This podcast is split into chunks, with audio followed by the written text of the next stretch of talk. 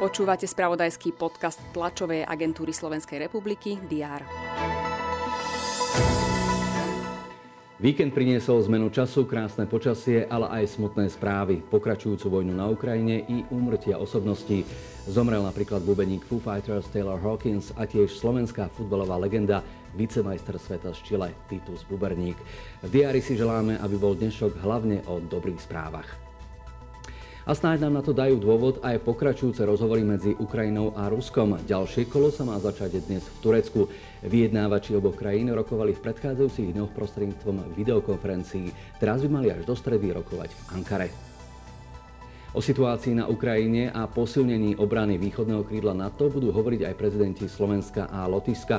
Prezidentka Zuzana Čaputová privíta svojho náprotivka, lotyšského prezidenta Ihilsa Levica, počas jeho oficiálnej návštevy Slovenska.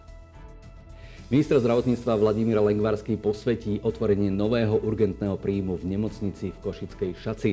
Výstavba trvala dva roky a bola financovaná z eurofondov, pričom investícia presiahla 8 miliónov eur. V Nitre sa predstavia dvaja kandidáti na predsedu Nitrianského samozprávneho kraja. Daniel Balko a Martina Holečková poskytnú spoločné vyhlásenie pred jesennými voľbami. V tých sa budú voliť zástupcovia krajov, ale aj miest a obcí.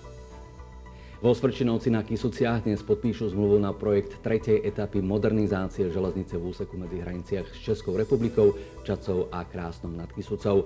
Úsek je súčasťou medzinárodného koridoru TNT. V play-off najvyššej hokejovej ligy môžeme dnes poznať prvého semifinalistu. Košice v sérii s Michalovcami vedú 3-0 na zápasy, no a prípadné dnešné víťazstvo spečatí ich postup medzi najlepšiu štvorku. Dnes minimálne v spomienke nezabudnite na vašich učiteľov, práve im patrí dnešný deň 28. marec. Medzi ostatnými správami to pripomíname aj na našich weboch teraz.sk a TASR.tv. Pekný deň.